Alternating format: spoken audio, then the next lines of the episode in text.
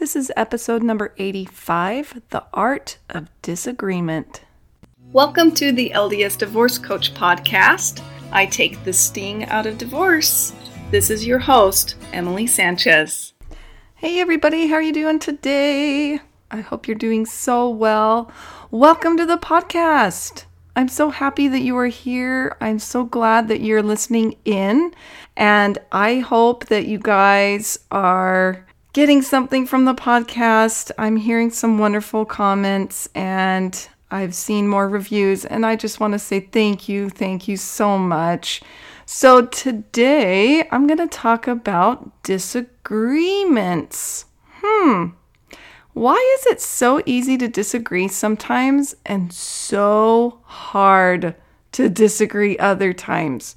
We live in the most polarizing society and time of our lives, right? And you're probably tired of going onto social media because you see something you disagree with. And you're like, how could they think that way? Or it, it just bothers you so badly that it's just way easier to block that person.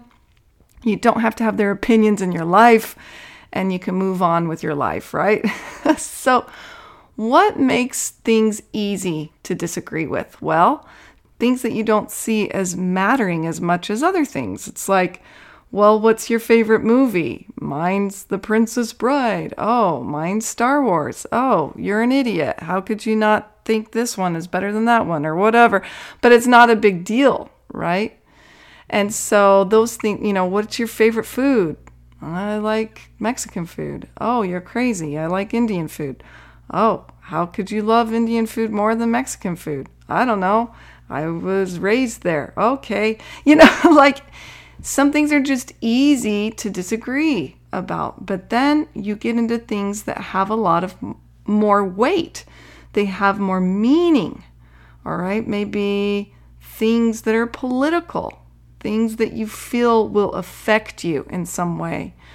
So I was listening to Brooke Castillo talk about this. She is the head of the Life Coach School, and she said exactly that the reason you're so affected by it is you believe it with your whole soul and that it could be a moral issue and that you see if you somehow let that person express their beliefs that somehow you're allowing that into your belief system and maybe you might agree with it and that would be a terrible thing. You, you know, you don't want it to affect your belief system because you believe that you're right.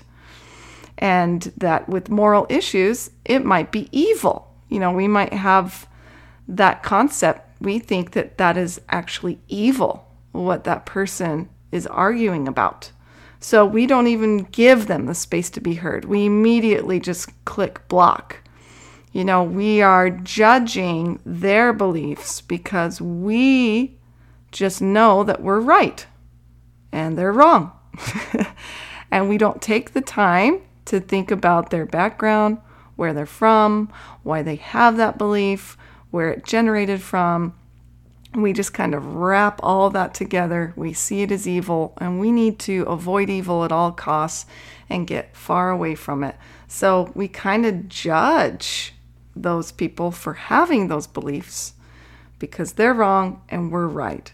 So that is why it's so hard to conversate with someone or be with someone who doesn't share our same morals and our values because we would rather be right. Our brain would rather be right than happy. Think about that for a second. when we are wrong about something, sometimes the brain it doesn't want it, it feels humiliated. It wants to prove itself. And so being right is a big, big deal. But guess what, folks? Ready for a secret? We can still be with someone or associate with someone and disagree with them. We don't have to block them or shut them off or walk away or whatever else that we might find ourselves doing, me included. But we also don't have to agree with them either. All right. One other thing that she says about disagreements is while you're having a disagreement, many people cannot stay calm. And it's because of those deep rooted moral issues, right? But she says to pay attention to the feelings that you're having from your thoughts while you're in this conversation. Now, the feelings are not caused by what they are saying. Your feelings are caused by what you're thinking about what they're saying. All right? So I want you to keep thinking about that as I talk about these other points. Your feelings are caused by the thoughts, your thoughts of what they are saying, not caused by what they're saying. now I'm starting to uh, confuse myself. I came across a conflict and resolution coach, like a debate coach, and her name is Julia Dhar. She's from New Zealand. So she works in businesses to do just this to resolve conflict, to have organized type of debates. And she's also worked in parliament in New Zealand. And she's pretty cool when you start listening to her stuff. So her whole mission is to help people disagree productively. So she talks a lot about from the age of 10, she loved to argue. And so her parents put her on these debate teams. So she was on these debate teams all through junior high and high school. And it felt so natural for her to argue against the presenter. So it's a very organized thing, you know, where the the debate teams have their points and there's a presenter and then there is the rebuttal and then there's the response to the rebuttal and so forth. So she found that natural that when the presenter presented his or her um, subject, that she just just go back in there with a rebuttal. She had no problem arguing against them and making all these points. But then when it was her turn to be the presenter and become argued against, she felt terrible. And she wanted to go to extremes and she wanted to fight back like that. But what she started to find worked the best and helped her to be the debate champion three years in a row was to find common ground. So she would start by finding common ground. So she realized it wasn't going to the extremes of the argument on the other side. That wasn't it at all. It was finding common ground. And then another point that she made is you have to separate the ideas that are being argued from the identity of the person making the argument. I'm going to say that again. You have to separate the ideas from the identity of the person making the argument. So you want to get the ideas separate from the deliverer, from the person. So the best, clearest, least personal version of those ideas being presented is what you want to focus on. Now, I love this because I deal with a lot of people who have problems communicating with their ex spouse. And so when you can take the identity out of the ex and just look at what is being disagreed upon, what's being argued, what is the idea? Can you guys get to the heart of it? That really helps. But I know it's hard. It's hard because we have the built in prejudices, we have the built in judgments, whoever it might be, towards that person with the idea hey, maybe they're a Democrat, Republican, maybe you feel like they're uneducated. Or, like I said before, they're the ex husband who never follows through, and you know all these things, these horrible things about this person. So, this can really transform the argument. This can really transform your emotions because it can help separate the emotions as you try to separate the person and look into what is the idea, what is the actual argument, and how you can dissect that.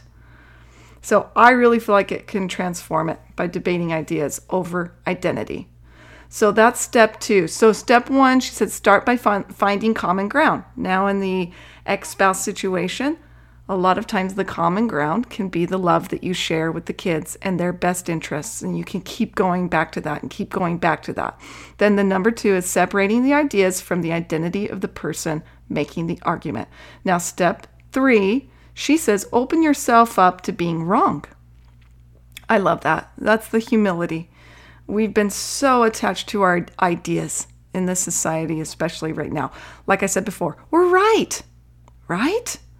We, we are right. We've believed this since we were little, and we know that this is the right way, and there can't be any other way of looking at it. So we, we connect our ideas into our identity. Like these ideas are, are in us, and we are in them. It's so attached. So try really hard to open yourself up to say, hey, maybe I am wrong. And when you have that attitude, it's a lot easier to just have a conversation.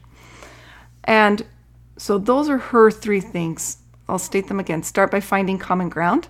Number two, separate ideas from the identity of the person making the argument. And number three, open yourself up to being wrong.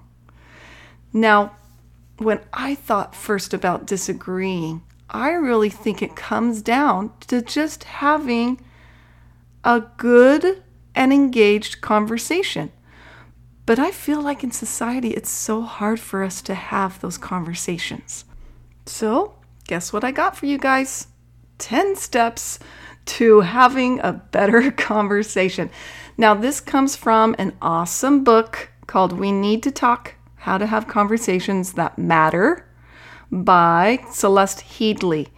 Celeste Headlee is a journalist. She's been on many morning shows with TV and she hosted a radio show. She's also the author of that book. Another cool thing about her is she's an opera singer. She's a trained soprano, has a master's in uh, vocal.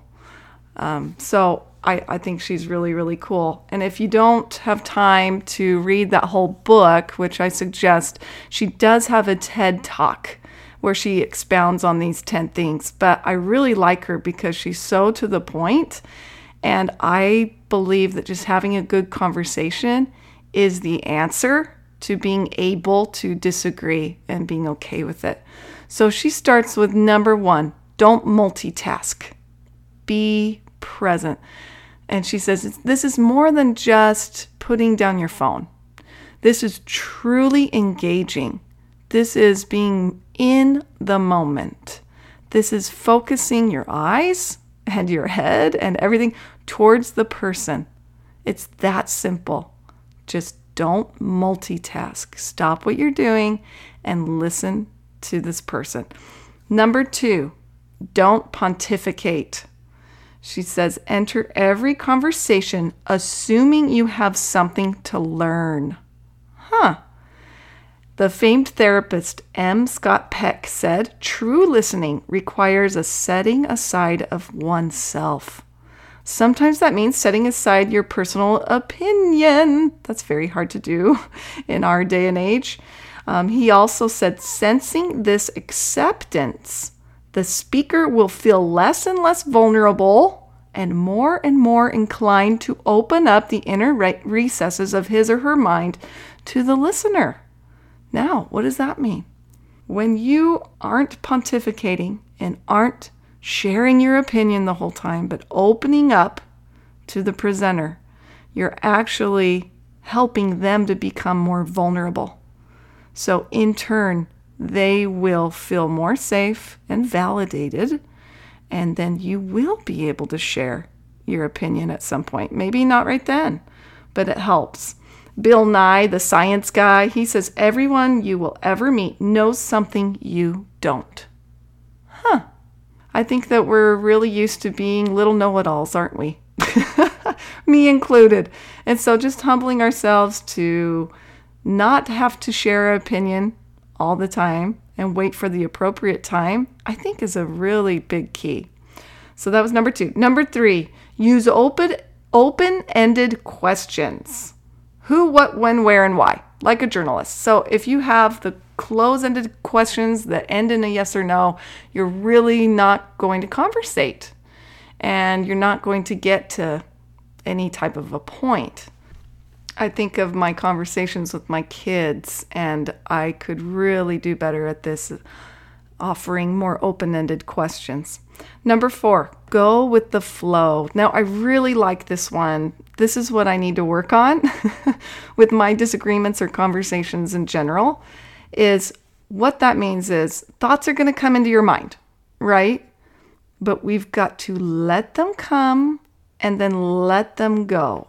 You know, as people are talking, you'll start thinking of your next question and you'll just concentrate on that or you'll something they will say will remind you of something you want to tell them. You'll be like oh one time i was in a coffee shop and met this person or or whatever and you will stop listening to what they're saying and you'll just be concentrating on what you want to say right? So, really, in a, good conversation, she says to go with the flow and don't get stuck on what you're going to want to say next, but just go with what is being presented at that time. Number five, if you don't know, say that you don't know. Make sure that your words mean something and that you're not just barreling off facts that you don't even know are true. Number six, don't equate your experience with theirs. It's not the same. So, what she means is someone comes to you and says, My grandma just died. Don't all of a sudden just say, You know what? My aunt died and it was so hard. Yes, it's cool to relate, but don't try to equate your experience.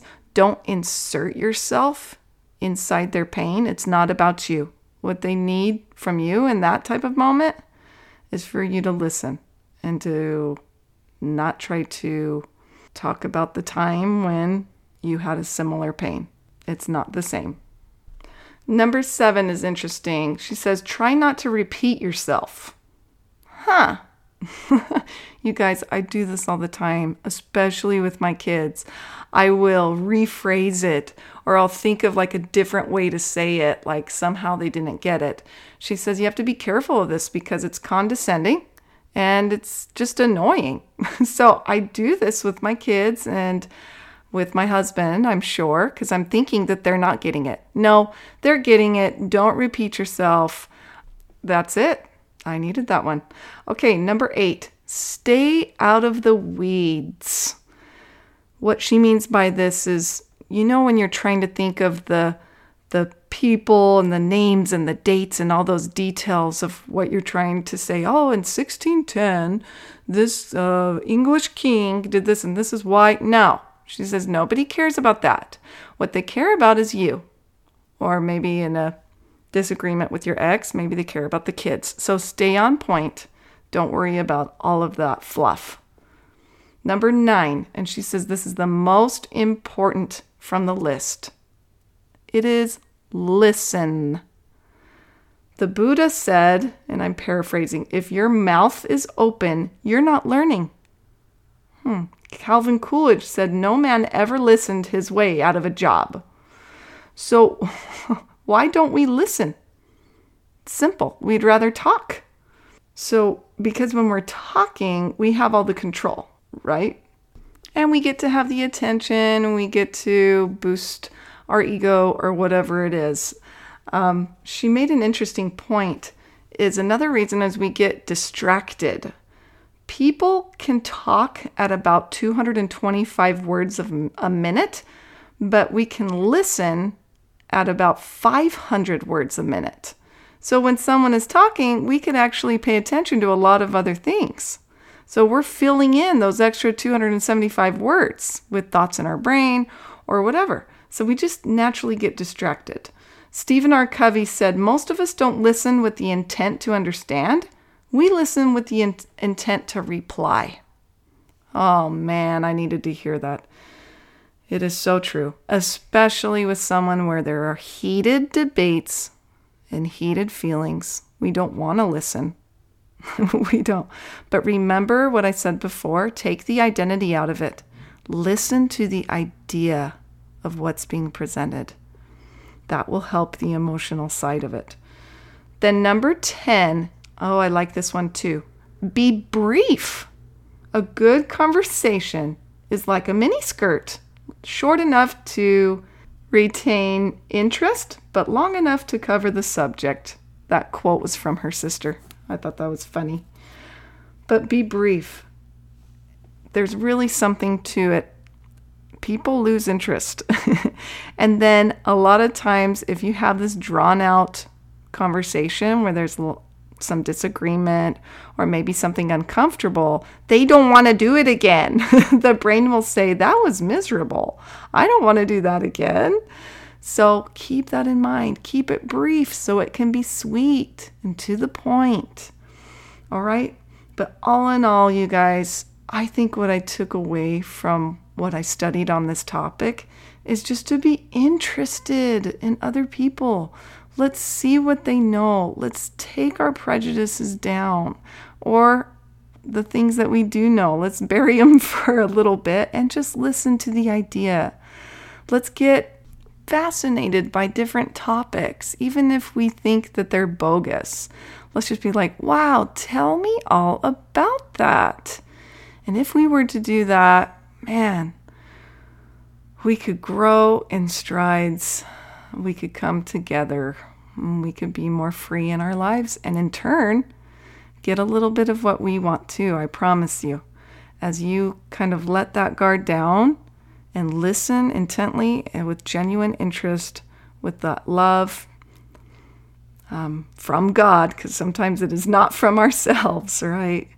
But when we can humble ourselves and we can listen, and then they feel validated in turn, you will be able to have that turn to express what you want in more of a calm way. And that's that's the only way it's going to get done because extremes do not win. People will just want to shut shut it off or block you out or you'll want to walk away. So, let's try to get to that side of being validated and interested and workable. We can do it. All right, everybody. I hope that you have a great one. Make it what you want. I'll talk to you soon. Bye bye. Thank you so much for listening today. Come on over and visit me at CoachEmilySanchez.com. Don't forget to subscribe, and as always, make it a great day.